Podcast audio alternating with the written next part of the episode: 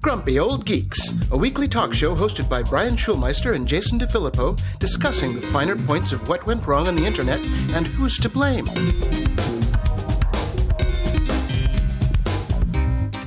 Welcome to Grumpy Old Geeks. I'm Jason DeFilippo. And I'm Brian Schulmeister. Brian, I made the switch. I've done it. Okay. I've signed up with the Brave browser. You're a brave man. I am a brave man. Well, it turns out not really. It was really seamless. It Okay. was really seamless. It uh, only took a few minutes, and I just installed the 1Password extension and I installed the privacy.com extension. And turns out I don't really need any other extensions. So, That's It's- good. yeah, I'm only running on two extensions. Uh, it basically works. We're actually using Squadcast right now to record the show in Brave. Hmm So I have one browser, which is fantastic. Because before I had to run Opera and run Chrome when we did the show, which sucks. Which is exactly what I'm doing right now. exactly. and the fun part about it is it just it seems to work, and I don't need to run a separate uh, ad blocker. It's got tracking protection. It's you know it's a privacy browser. Wow. All right. So- well, one important question. What Yep. side does the close tab on? It's on the right. Oh, God. I'm so Sorry. the left now. Yeah. All I right. know. That's the only thing. That's the only thing so far that I've run into any issues. Uh, The other obvious issue is you have to log in with all of your passwords again because it doesn't have anything saved in the browser. I never save my passwords in browsers, anyways. They're all in 1Password. No, I, st- I still do just for convenience. Uh, it does have sync between browsers. It's a little weird. And- Okay.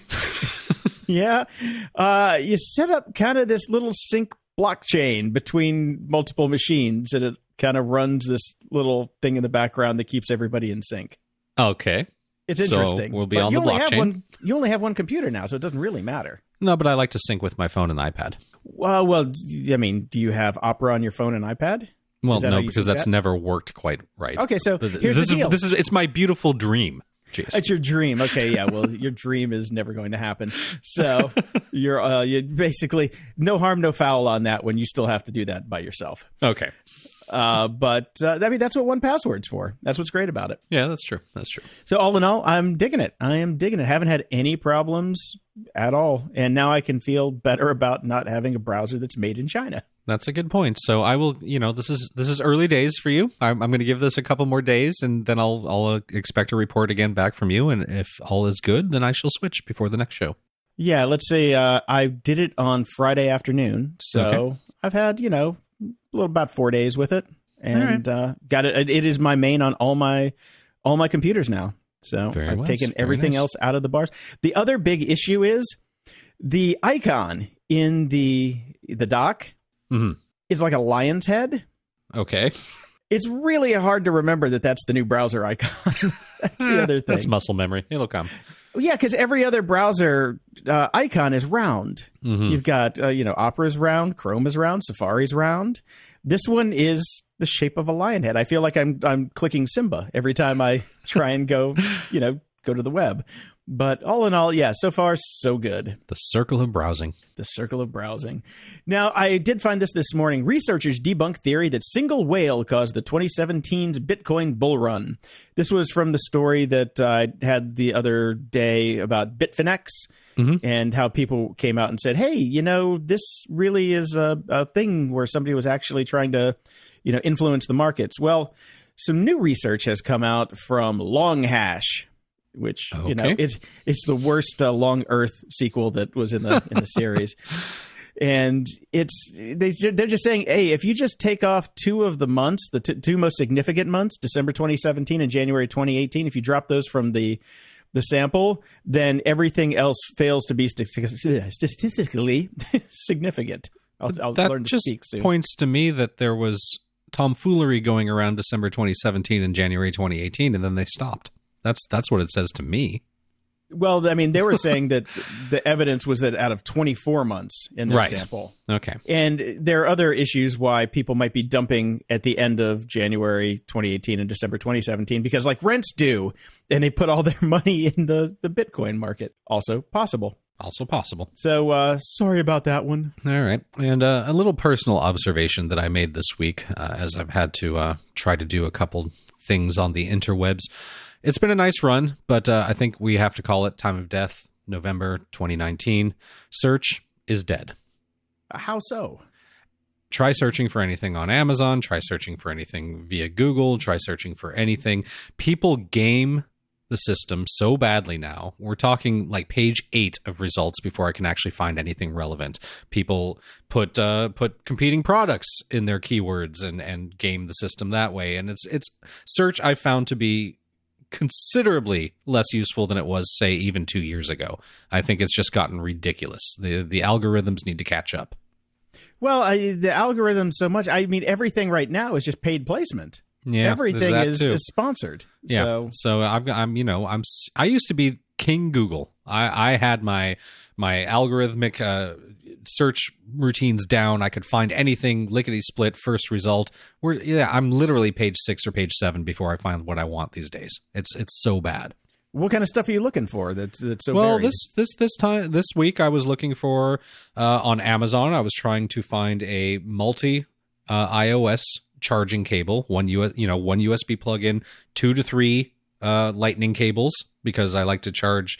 I have multiple. I, I like to charge my son's iPad and my iPad overnight, and I don't want multiple cords over there.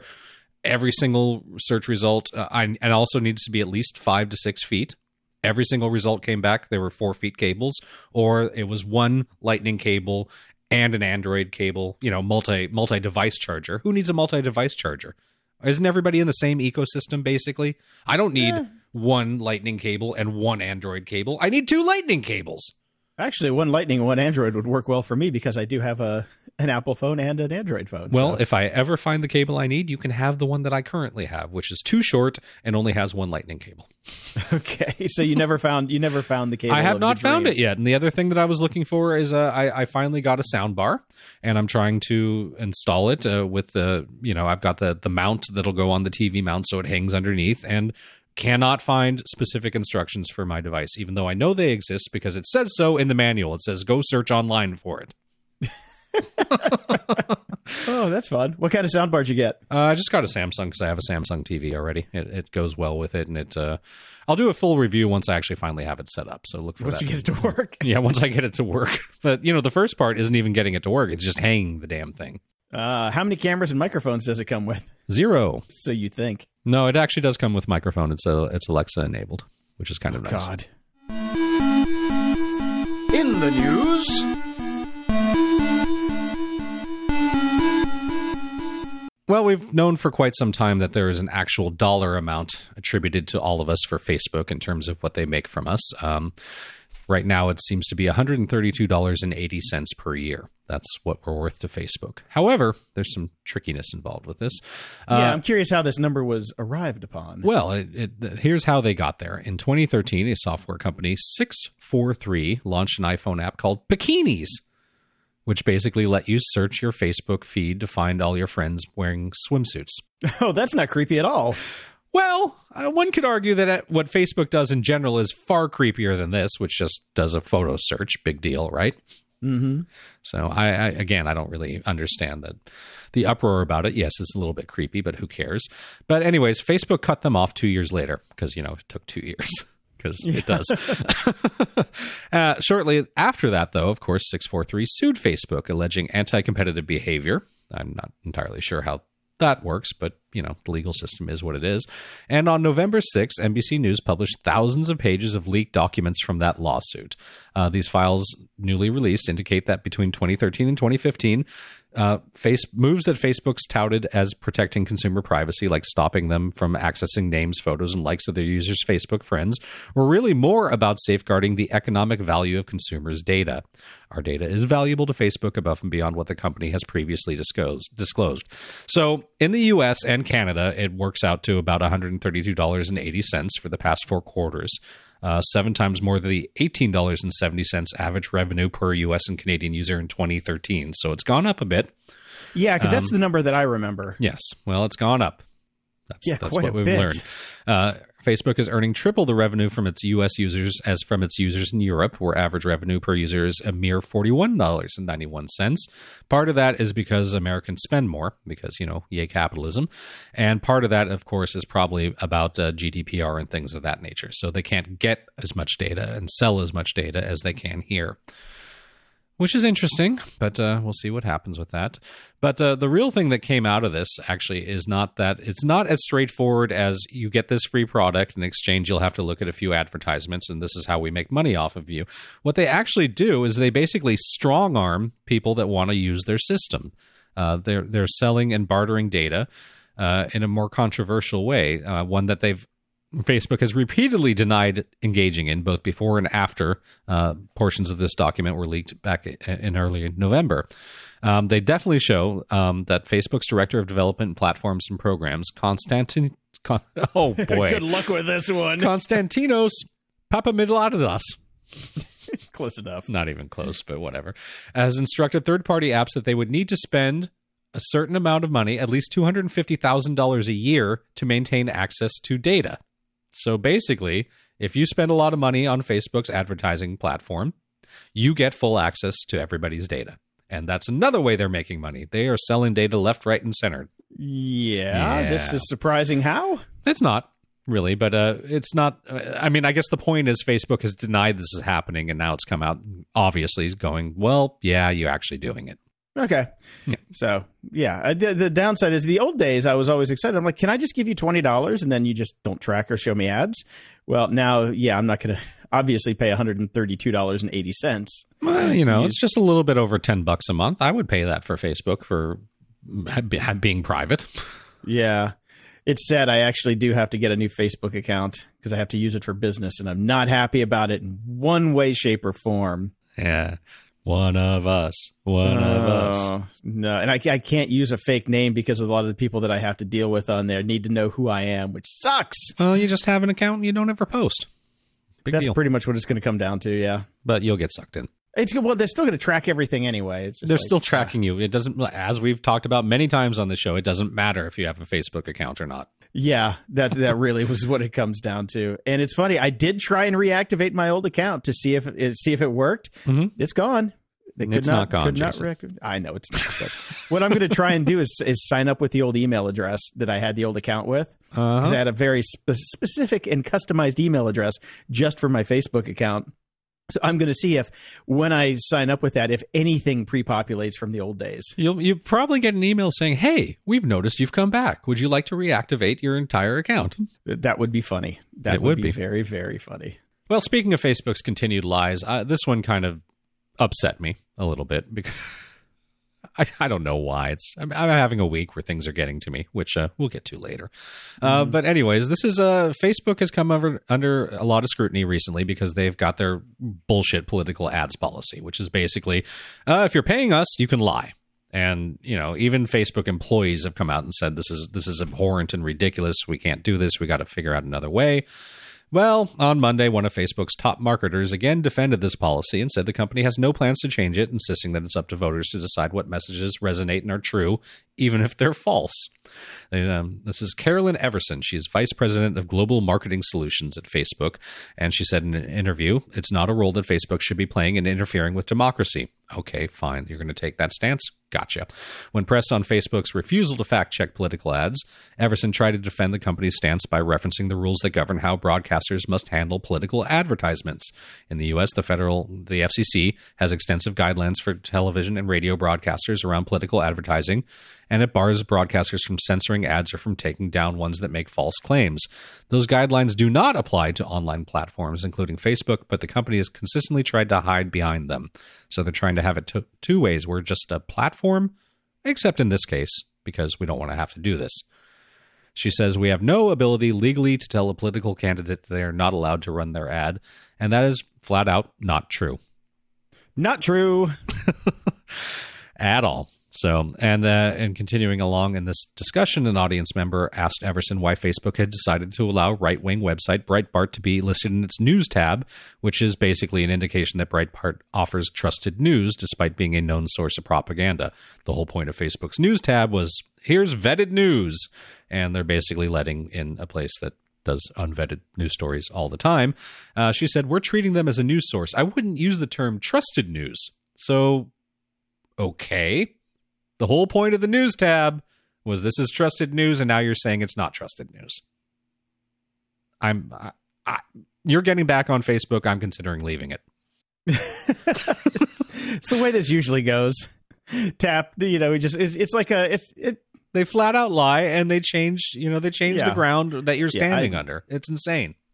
Well, the way I look at it is, it just kind of is what it is. They're going to keep changing it. It's their platform, quote unquote. their words, not mine. Yes. and they can do whatever they want to with it. You know, That is true. Really, kind of is the the long and the short of it. So, I'm just going to use it as little as possible, as All little right. as possible. Good luck with that. I will. There's a great newsletter by Stacy Higginbotham. Mhm. She is an IoT expert, and uh, her latest newsletter is "The chickens are coming home to roost in the smart home." By basically saying the smart home is dead, get over it.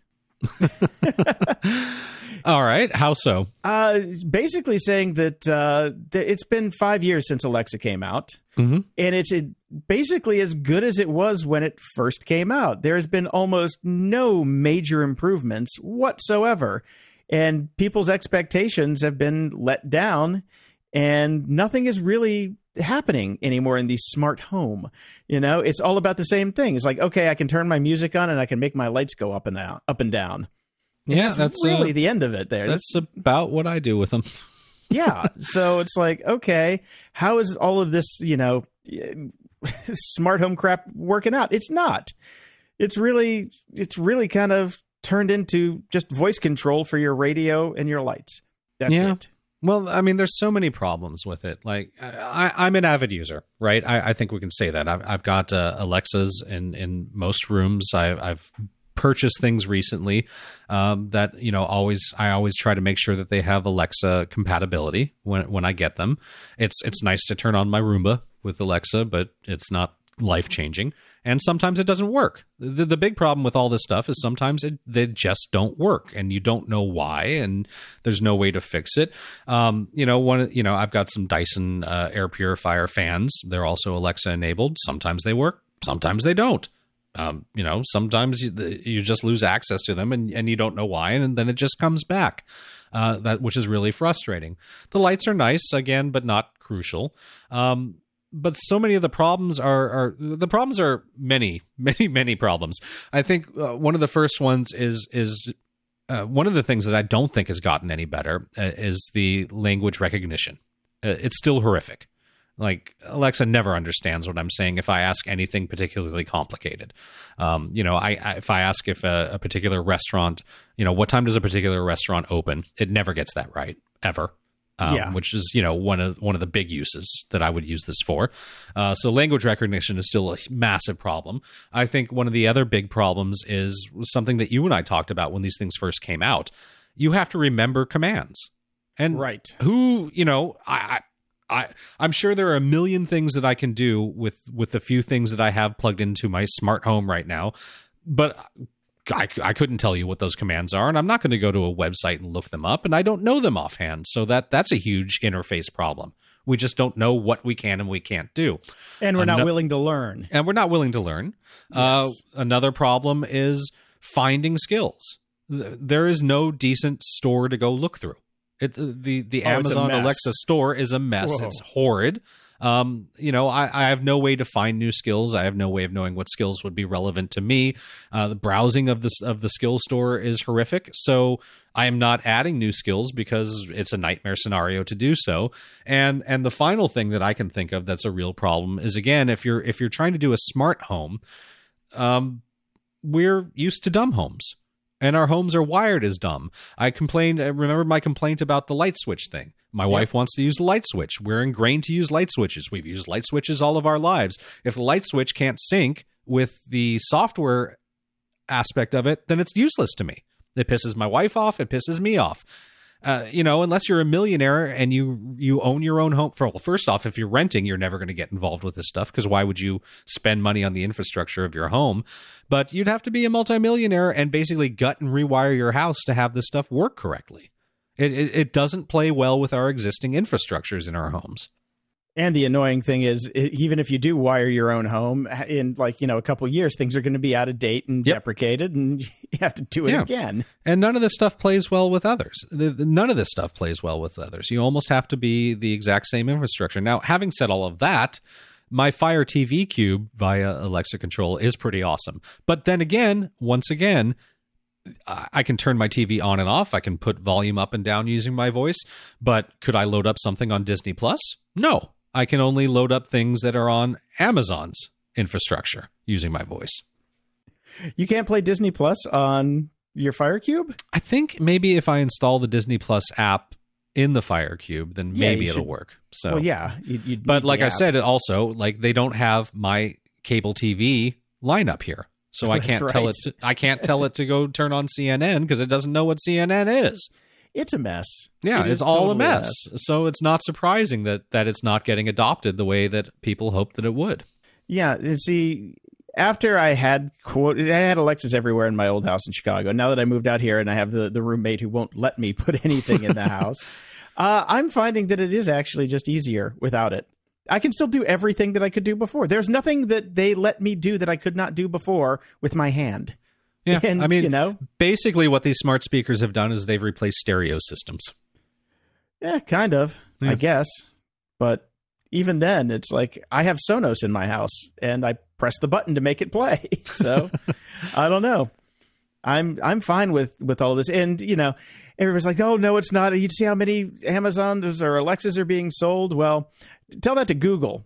So nobody's buying Google smart speakers. Look, I didn't even go get my free one. That's true. That's why there. That's why there's so many free ones out here.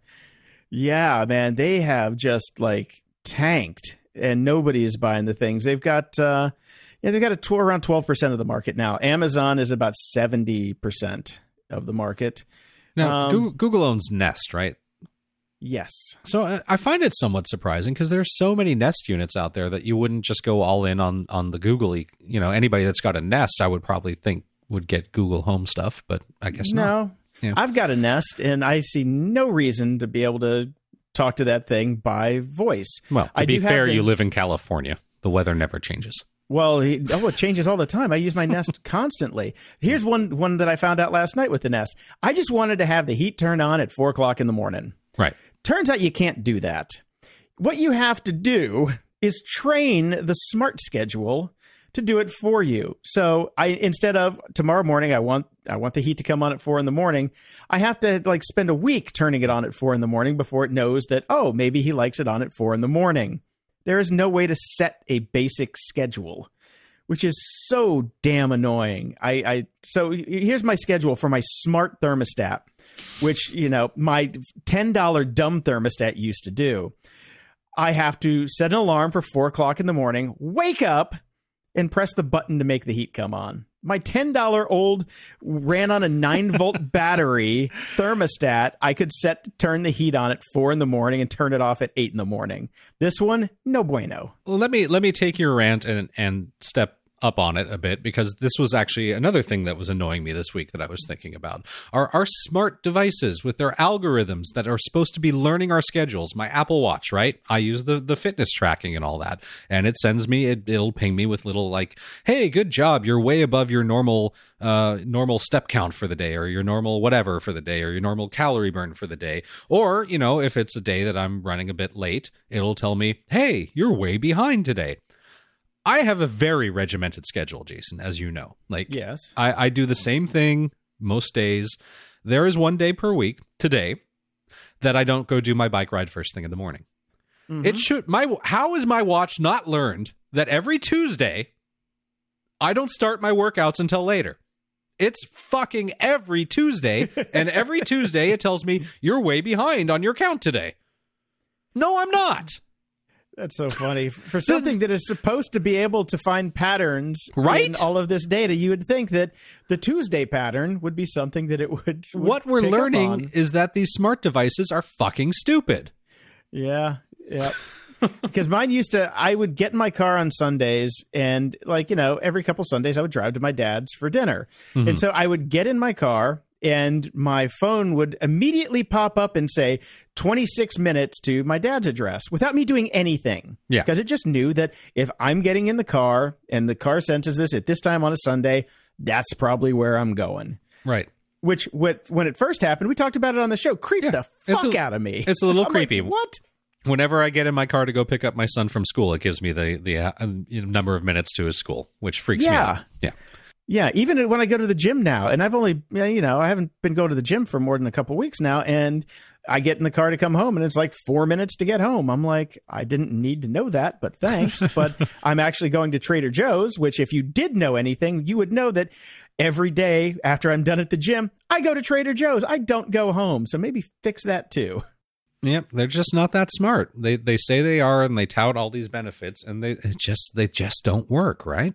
They're just not working. We're early adopters, Brian. We're early adopters for well, are we technology. Because all of these, uh, all of these uh, links in the show notes that you put in are about. It's been five years. Yeah. Why aren't they any better? Pretty much, pretty much. I'm I'm living without them, and I'm fairly happier than when I had them. So okay, I, I do miss the one in the kitchen. That's the only one I miss. Oh God, that one's great. Really yeah, is. but here's what I have. I have an Apple Watch that does almost exactly the same thing. So right, what are you gonna do? What oh, are you gonna wait, do? not buy them anymore, like everybody else. yeah, seems to be what's going on. All right, let's move on to this good story here. I, I love this story, and it kind of ties in a little bit with some of the stuff that we've been talking about recently on the show. We've been talking about like who owns the rights to AI generated art. Uh, this isn't quite the same thing, but it is a rights issue, and it's just it's pretty cool. It seemed like the perfect digital heist. The Nefertiti bust, created in 1345 BC, is the most famous work in the collection of Berlin's Neues Museum. The museum has long prohibited visitors from taking any kinds of photographs of its biggest attraction to get people to go there. Nevertheless, in 2016, two trench coat wearing artists managed to. Now, this is where it gets a little unbelievable rightfully so, managed to smuggle an entire 3D scanning rig into the room with the bust and produce a perfect digital replica, which they then shared with the world. At least that was their story. Shortly after the reveal, a number of experts began to raise questions. They've examined the digital file and they've concluded that the quality of the scan was simply too high to have been produced by a camera under a trench coat operation. So they've concluded, in other words, this is uh, an inside inside heist or a leak. Okay. Yeah. And one of the first experts to begin the question, uh, to begin to question the story of the scan, was the artist Cosmo Wenman. Once he realized that the scan must have come from the museum itself, he set about getting his own copy and making it public via basically the German equivalent of a Freedom of Information Act request. Uh, because the museum is state owned. It took three years, and it was a long legal odyssey, and the museum has never clarified its relation to the scans, but earlier this week he got the files and he released them for anyone to download. It's a 3D digital version. It's a perfect replica of the original 3,000 year old bust, with one exception. The museum has etched a copyright license into the bottom of the bust itself, uh, claiming the authority to restrict how people must use the file. The museum is trying to pretend that it owns a copyright in a scan of a 3,000 year old sculpture created 3,000 miles away. Oh, that's beautiful. Uh huh. I was originally going to put this in more on of the week, but I figured it just goes in news kind of well. Uh, they tried. They decided to use the Creative Commons Attribution Non-Commercial Share Alike license. So, uh, if the museum actually owned a copyright here, this would give you the permission to use the file under three conditions: that you give the museum attribution, you do not use it for commercial purposes, and you allow other people to make use of your version. However, these rules only matter if the institution imposing them actually has an enforceable copyright. If the file license is not protected by copyright, nothing happens if you violate the license. If there is not a copyright protecting the scan, you don't need permission from a rights holder to use it because that rights holder does not exist. As the author states, it would be like me standing in front of the Washington Monument and charging tourists a license fee to take a picture. That's kind of it, but I mean, there is a little bit of a gray area because they're the ones that made the scan. They they actually it is their scan. Created, yes, yeah, mm-hmm. it is yeah. their scan. So you know, if you're using their scan, they kind of do have copyright to the scan, not of obviously Nefertiti's bust, but but I guess the the gray area there would also be, you know, well, they don't allow anyone else to take a scan of it or even take yeah. a photo. So, and they don't own it; it's a museum for the public good. Yeah. It's interesting. Yeah. I wonder. I wonder what the thought process is behind not letting people take photographs of it. Well, the thought. I mean, it's the same as you know don't take a photo of basically anything. We want you to actually come here, come see pay it, your yeah. yeah, pay your entry fee. Exactly. It's all about capitalism. Damn Germans. That's very funny though. nice yeah, one. Good story. Well, here's another good story. And this goes back to the Apple Watch and, you know, smart devices actually, for once, doing smart things. And this is actually a feature of the Apple Watch. It's the the noise bug, not, you know, the noise notification if it gets yes, too loud. Yes. Yeah Well, uh, this guy has a 21 year old son on the autism spectrum, and Mhm. he's a very social guy. But the problem he has is he doesn't really know how to modulate his indoor voice. So he's always Ah. extraordinarily loud. That is a phrase that is in heavy usage in our household right now. Indoor voice. Indoor voice. Well, maybe you need to buy him an Apple Watch because that's what happened here. He bought him an Apple Watch and showed him that when his voice goes to a certain level, the watch turns yellow and he's being too loud. So the son learned to use his indoor voice because his Apple Watch told him to. That's great. That's pretty cool, right? And I like here- that. here's here's the good part. No AI involved. You don't need a fucking cloud for it. Nothing's going to go down. If it's loud, it tells you. End of story. So that's Yep. fantastic. Single use apps. Aren't they the best? See? Hi. See, I, I'm looking smarter and smarter nowadays, aren't I, Brian? A little bit. A little bit. Media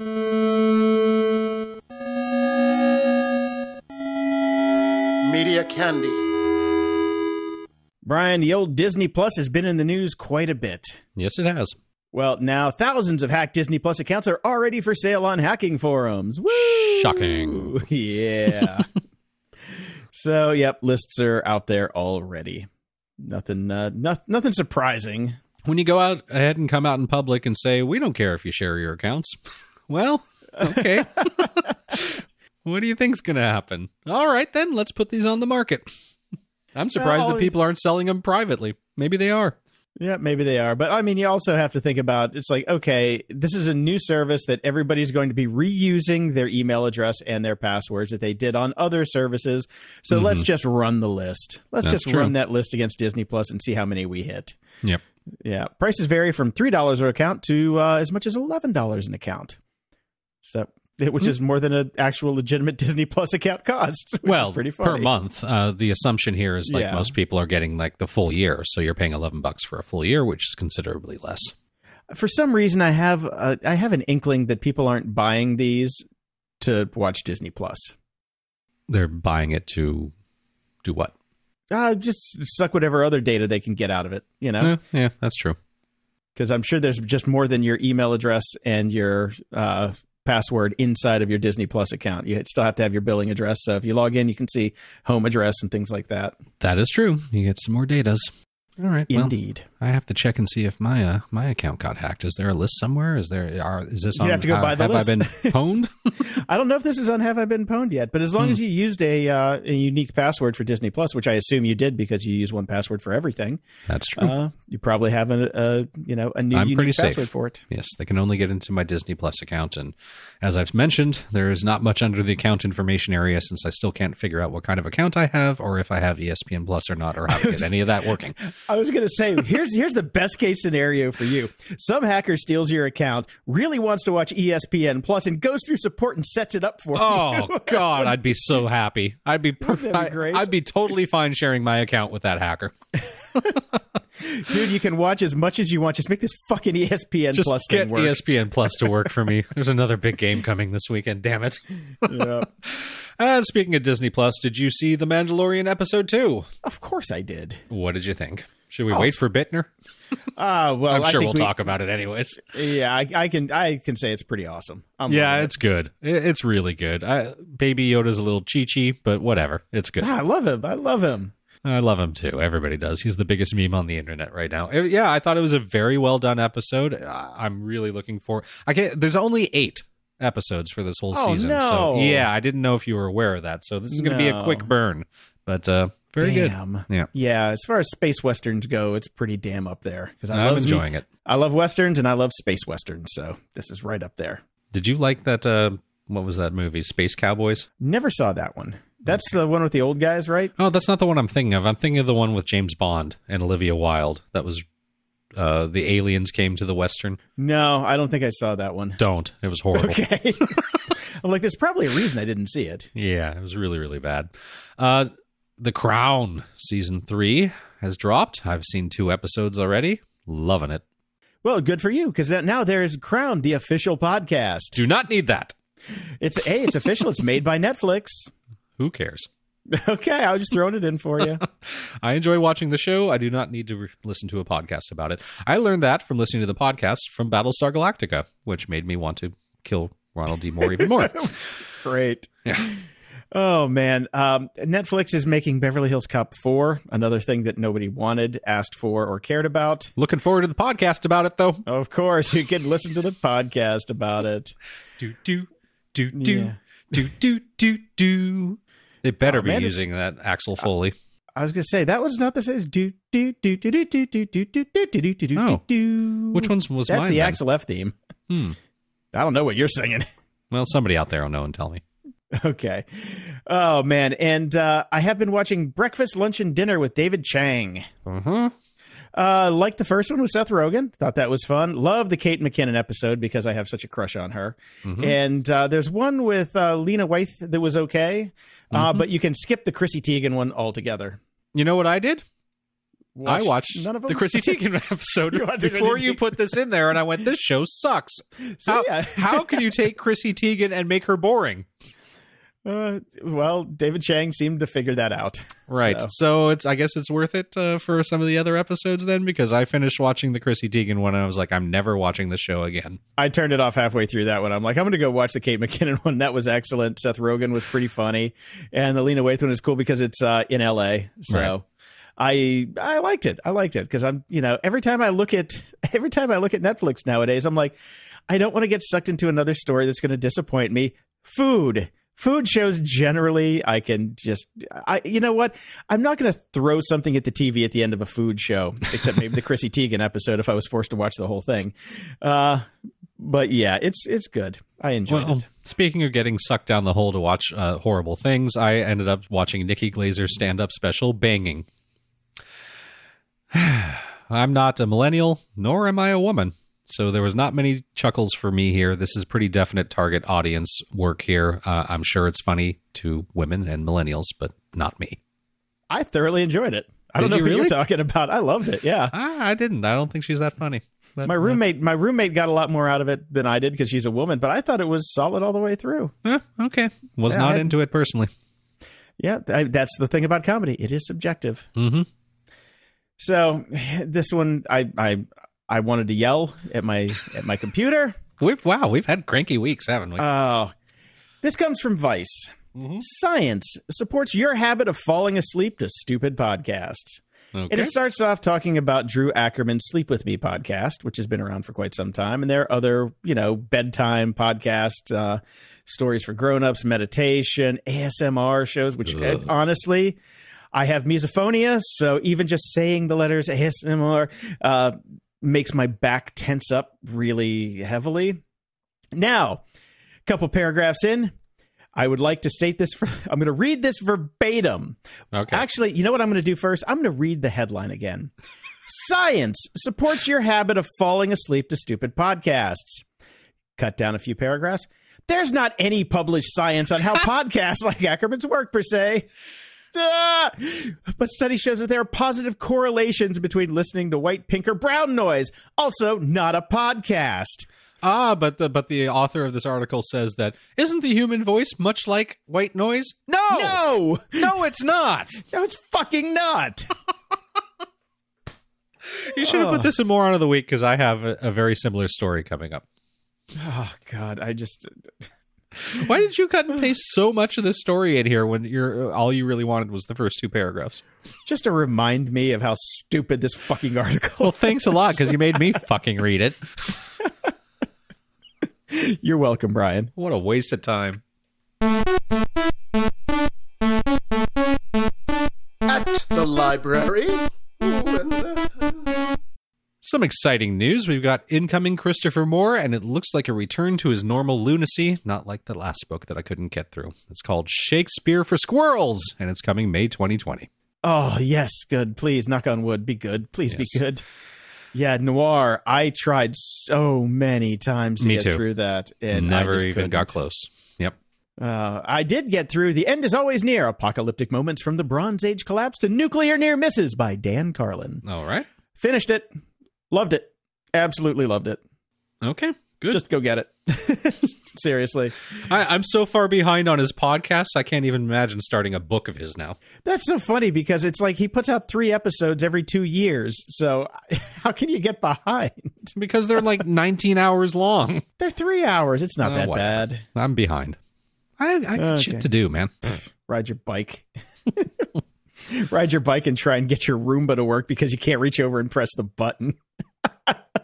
So annoying. It's tough. It's a tough life, ain't it? It is, man. It is. It's a tough life. Uh, and I found a new book by Dennis E. Taylor of Bobaverse fame. Oh, yes. But uh, called- we're getting Bobaverse books, right? Well, that's yes, what we've heard. we. Yeah, So, this is called okay. Outland. All right. And I think this is one of the Audible only ones. Mhm. And fortunately, it's read by the guy that read all the Bobaverse books, so that's good. Right. Now, when I first got it, I was reading the reviews, and the reviews that they that they highlighted were not very flattering to the book. Right. I'm like, uh oh. But I got it, and uh, I started to listen to it, and I listened to it as I was falling asleep because science told me I could, and I did fall asleep. I blame that on the magnesium, not the the science behind the book. Uh, so I'm still going to go back to it. But I went back and I was pulling some of the reviews for the show, and here's one: Love the story, hated the fowls language. Great story, good character development, but lots of swearing. Could have enjoyed more if the author could write without assuming so many people cuss and want to hear it. Are you sure you didn't copy and paste this from our reviews? it's probably one of ours. Yeah. Uh, all, of course, no, uh, no capitalization in any of this, and Right. uh, he hated the fowls language. I hate the fowls language as well.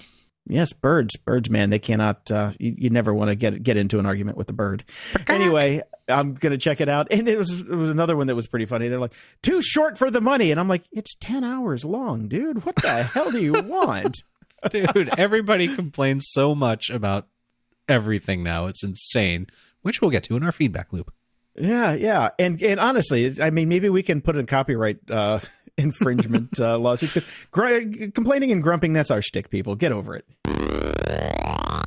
Moron of the week. So the other week when we were discussing The Mandalorian with uh, Dave Bittner, I believe you brought up the point that the episodes are so damn short. Right. And, and why are they so short? And because Facebook listens to us, um, this showed up in my feed. You know, it's a link from Screen Rant called "Why the Mandalorian's Episodes Are So Short." The Mandalorian premiere clocked in at 32 minutes, while its follow up was a little bit shorter at 27 minutes. In a world where scripted series usually run for 40 to 50 minutes without ads, the public will obviously find these outings too short, much like you did, Jason. Mm-hmm. Assuming this pattern continues, the total runtime of the show's first season will be around 4 to 4.5 hours. That's just an hour and a half longer than a three hour full feature film. Thank you for the math lessons there, Screen gonna say, Thanks for math. Yes. And then I'm not even going to bother reading these things. They go into a couple paragraphs of nothing but conjecture. yeah, There is no answer to the question why the Mandalorian's episodes are so, so short. Once again, the click economy sucks. There are millions of articles about the Mandalorian out there, and none of them say shit. There is no answer in this article. There is nothing but wild speculation about uh, from people who obviously never even worked in the industry. This is ridiculous. This is the dumbest article ever. Stop it, internet. Brian, I know why the Mandalorian's episodes are so short. Why? Science. Hmm, they're good to go to sleep to. Feedback loop. We got some new PayPal subscribers Art, Linda, Nicholas, Allison, Andrew, Ryan, and Justin. And Justin says, Thanks for the great podcast, Jason and Brian. Well, you're welcome, Justin. And thank you, all of you, for donating through PayPal. And there's a new big old PayPal link on the on the website that makes it a little easier to see since everybody seems to be uh, poo pooing the Patreon. I know it's a little sad, um, but I get it. You know, we don't care where the money comes from. I couldn't care less. Over at Twitter, Adam Starbuck writes us, just heard the part about smart TVs and privacy, and I was wondering if you guys use Pi-hole. I've currently got a dumb TV from a few years ago, and I'm going to be sad if it dies. And he's got the link to Pi-hole. Uh, we've talked about it on the show before. Somebody recommended it to us before, but uh, I'm a little bit lazy. Yeah, and a friend of the show, Monkey Thirteen, heard us talk about Pi-hole, and he actually went out and got one and set it up, and he runs it on his home network, and he says it does what it says on the tin. So it's network level ad blocking right there uh, before it gets to you. So Nice. cool. Very Yep. cool. And Gustavo sent us a link how Chilean protesters took down a drone with standard laser pointers. Well, they took down this drone with a lot of green laser pointers, which green lasers are not standard. They're very high power. Very high power. We Are they really? We, um, some of them. Because the one I bought the- in Thailand like 12 years ago when I was there was a green laser, and it was like $2. Okay, well, I guess maybe I'm thinking of a different color, but I thought the green ones were the really high high power ones. I could be wrong. I forget colors. But uh, yeah, a bunch of people just pointed their laser pointers at it and made it land. And there's a lot of speculation on what it did because um, they're saying that it could have, you know, interfered with the battery or the melted some of the wires from the heat from the lasers. Nobody really knows, but all they know is they pointed pointed their laser pointers at it and it landed. It's Woohoo! the new playing with your cat with the laser pointer Yes. game. Yes. Moss6502 writes in, very interesting the question on who owns AI art. I've seen art and music based on 23andMe results and Strava patterns, not AI per se. Eh, it's pattern recognition, but has me wondering about that stuff. Reminds me of Conway's Game of Life we used to program back in school. Not, Cool. not familiar with that. Uh, yeah, I, I'm, it's been a long time, but yeah, All it's uh, it's an old thing. Old things. Thomas writes in the Jabra 65T slash 75T earpods are worth a look. Been using the 65T active for almost a year daily. Battery life still great. Simple controls, love them. Also, double click to close tab. Maybe time to take another look at Vivaldi browser. I did look at Vivaldi browser, and I Went I, brave. Like I, I, I can't do more than one, so I'm sticking with Brave. And I do have a feature request into the team at Brave to get my double click on the X to close tab. So we'll see if it goes through. That would be nice. Over at GOG.show, Mateus writes in, but why? Why? Why? Windows 10? Come on! I was in the same place as you and I took another turn and then to go to Windows 10, I installed Ubuntu 19.10. And oh man, I, why? do not Why? regret Come that on, one. why? I agree with Jason on this one. I, you know, when I was younger, I did love the Linux and I loved the Unix and I thought it was the best thing ever, but now I just like my stuff to work. I want to check my email. I want to be able to watch some YouTube. I'd like I'm to listen good. to some music, you know. I don't want it to be an Ogg Vorbis just to be able to play it on a Linux machine. Yeah, well, he's really enjoying it according to his comment, and, and go well on you. Enjoy. Mateus from Sweden. Thanks for writing in. Thanks, man. Enjoy it. Jacob writes in, was wondering what you guys think of the Wish app. It's supposedly stuff from the same factory that makes the brand name stuff in China, but they produce it with no labels or slightly different and sell it super cheap direct. I have had a few times where I found the item cheaper on Amazon, but otherwise I feel like there are some good deals. Also, if you sign up, check it out and you can use my referral code CBBDRSYG. Well, you're welcome, Jacob. So hopefully if somebody signs up, they can use your code. Yep. I've never heard of the Wish app. Have you, Brian? I have not. I, I looked into it. It seems all right, but the price is the differential in price, and you know Amazon's free shipping because I'm a Prime member. Kind of, it's a wash. So I'll just Oh. stick with Amazon. Yeah, if you're gonna get if you're gonna get you know knockoff products, it's best to get them domestically from Amazon. Yes, buy American for your knockoff shit. exactly. Elaine writes in, "Hi guys, a couple of podcast episodes I thought that might be of interest to you. First is Freakonomics episode 396 on tipping. They go into detail about the design and stats of tipping on Uber." And here's their exclusive summary: sixty percent never tip. Oh yeah, we went through the the tipping before, but yeah, it's the same stuff about uh, tipping on Uber. But I love Freakonomics, so maybe. I'll check it out. The other episode is The Dictator's Playbook from Your Undivided Attention podcast. It talks about how Facebook is corrupting democracy. Yeah, I know, we all know, but it looks at looks at it from a different angle. How Facebook's Free Basics app is bad for freedom and net neutrality, no surprises there. And it also points out that the Philippines is the internet's guinea pig. So basically, this could uh, go into the shit we already know category. it sounds like you agreed with everything they said, and we've talked about all that. But uh, I've Two never good heard of- podcasts, though. I like both of those podcasts. So. I've never heard your undivided attention. Oh, is it another NPR one? Yeah, it's NPR, but it's it, they do deep dives and it's well researched. You know the stuff we don't do. They come to the same conclusions as us, but Yeah, we just get there faster without with, with fewer words. Is how Exactly. we do it. And Steven writes in, Love the show. Hope this helps. I heard you guys saying you never know what show you want to watch is streaming on what platform. Have you tried justwatch.com? You just type in, say, Star Wars, and it shows every provider you can stream it on. Also, any chance you guys could send me links where you guys are still able to find torrents nowadays?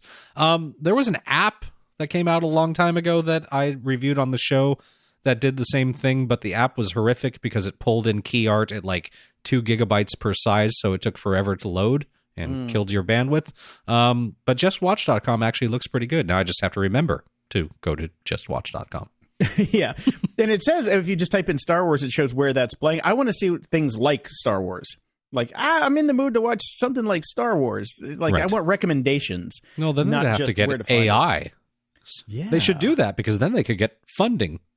That's true. They could get a lot of funding. then they could shut down the company and move to Belize. Yes.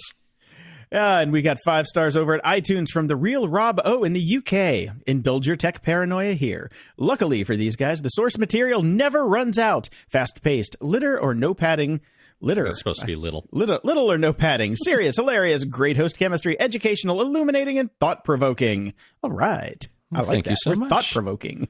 That's right. And we also have another five star rating from Fozzie Fancy Bear. so Great grumpy, so good. These two are the Statler and Waldorf of technology. I anxiously await each episode to hear what I should be upset about next. I can't get enough. Thank you. And I particularly love the name and the Statler and Waldorf reference because I am in Muppet Babies world right now. My kid loves nothing but Muppet Babies, and we watch it all the time. Isn't there like a new Muppet talk show thing on Apple Plus, whatever that they I have I think now? they're doing something with the Muppets. I can't quite remember what, but I tried to introduce my son to the the full full of age Muppets, and he's not into it. He's purely Muppet Babies right now. What about Fraggle Rock? Oh, old school. I'll have to see. I th- Well, now I've got to go to justwatch.com and figure out where I can scream that at. There you go. Yeah. Now- and uh, here we go, Jason. So you and I both got a little upset last night when when Oh, something came through the interwebs to us, but I will I will let you read it. This comes from Jedi Victor. One star. Great podcast, except for the long ads. I just unsubscribed from this podcast. I enjoyed listening to these guys grump on current tech subjects. However, lately they screwed up the show by putting effing long ads smack in the middle of the show. Not horrible if you're sitting down somewhere listening to it. You can always click forward through the manscaping shaver nonsense, but it is not so easy to do if you're driving and start being assaulted by these insults to your brain. So bye bye, Grumps. Your ad strategy is super uncool. Fuck you. Sorry, I just had to get that out. Now we can have a, a decent conversation about it, Now, Brian. let, let me break this down a little bit. Let's break he it loves down. the Break it podcast. Loves the. Mm-hmm. podcast. Thinks it was the best thing ever, but decided to give us a one star rating, even though he loves the podcast. Why does he give us a one star rating? Well, the ads are okay if he's sitting down somewhere, so because he can hit forward, because it's way too difficult to hit forward when you're driving. Way too difficult. And this is where he draws the line. Draws the line. Yes. So, even though we've been running ads for, oh, I don't know, four years now, he's finally decided that it bothers him, or at least he's noticing it. Maybe he was, maybe he used to be an alcoholic. Who knows? Didn't notice the ads before, even though they've been here forever. yep. Maybe he likes having a stinky big bush, and it, it took offense at the Manscaped ads. I knew That's- you'd cross the line somewhere. That's Well, awesome. he, he he calls out manscaping, so oh, yeah, specifically. I. I, did hear your your reads were pretty spectacular on those, but uh, yeah. I've gotten nothing but great feedback from all the people that have written me. So Uh, also, your ad strategy is super uncool. Oh, you mean the same ad strategy that every podcast uses? All of them. Yeah, sorry about that. I, right, I mean, right. I mean, Well, we only work. Jedi Victor. Yeah, we only work, you know, 20, 20 hours a week each to make this show free for you. And every now and again, we put in an ad. And you take offense at that. I'm sorry that we did not work harder for you to have free For free. content that you actually enjoyed. You ungrateful piece of. So, I feel better now. Okay. I, I think it's out of my system. It's one of those things where you know I, I love doing this show, Jason. I really do, and the and the feedback is kind of what keeps it going because God knows we're not making enough money. We're we're paying the bills and keeping the show going, but that's about it, really. And then something like this comes through, and I went to bed going, "Why the fuck am I doing this show?" Yeah. oh, I was just, I mean, I just had flashbacks of Jay and Silent Bob Strike Back. I'm like, I can see why somebody would want to drive around and punch people in the face for saying stupid shit on the internet. Except we can't afford gas money because, we, if, according to Jedi Victor, we'd have to take out the very few ads we get Mm-hmm. just to make him happy. Because if he just happens to be listening to us while he's driving, oh, I'm so sorry that we're not perfect in every locale that you listen to the show in. Right. There you go. Well, if you want to write in and tell us how great our show is, but that you're not going to listen anymore because you hate our ad strategy because we're trying to make a buck so we can actually eat, head over to gog.show slash contact and send us your feedback or questions that we can read on the air. And if you're so inclined, please head over to gog.show slash iTunes and give us a one star rating for no fucking reason whatsoever. My closing shout out is to everyone that has donated to the show and not made us stink about our ads and given us a one star review. I thank you all so much and I love you to death. So keep it up. And if you, if anybody knows this guy, Jedi Victor, please uh, just give him a, a, sack tap with the back of your hand when he's not looking, just to let him know that we, just say it's from GOG. well, that'll make me happy. And don't forget Manscaped. Oh, God. Until next time, I'm Jason DeFilippo. And I'm Brian Schulmeister. Thanks for listening to Grumpy Old Geeks. To support the show and keep us on the air, go to patreon.com slash GOG. Or, you know, just bitch about the ads. Toss us a few bucks and we'll love you forever. If you don't like Patreon, but still want to bitch about the ads, you can give a one time or recurring donation by just going to GOG.show, clicking that PayPal button, giving us a buck, and bitch about the ads. Your support really keeps us going, as do the ads, and we really appreciate it. Show notes for this episode are at gog.show slash 394, where you'll find a graphic for an ad. From there, you can find links to old episodes, leave feedback, ask questions, and get links to stuff we like, maybe sometimes sponsored as in an ad. Stay grumpy. Tell us how you really feel.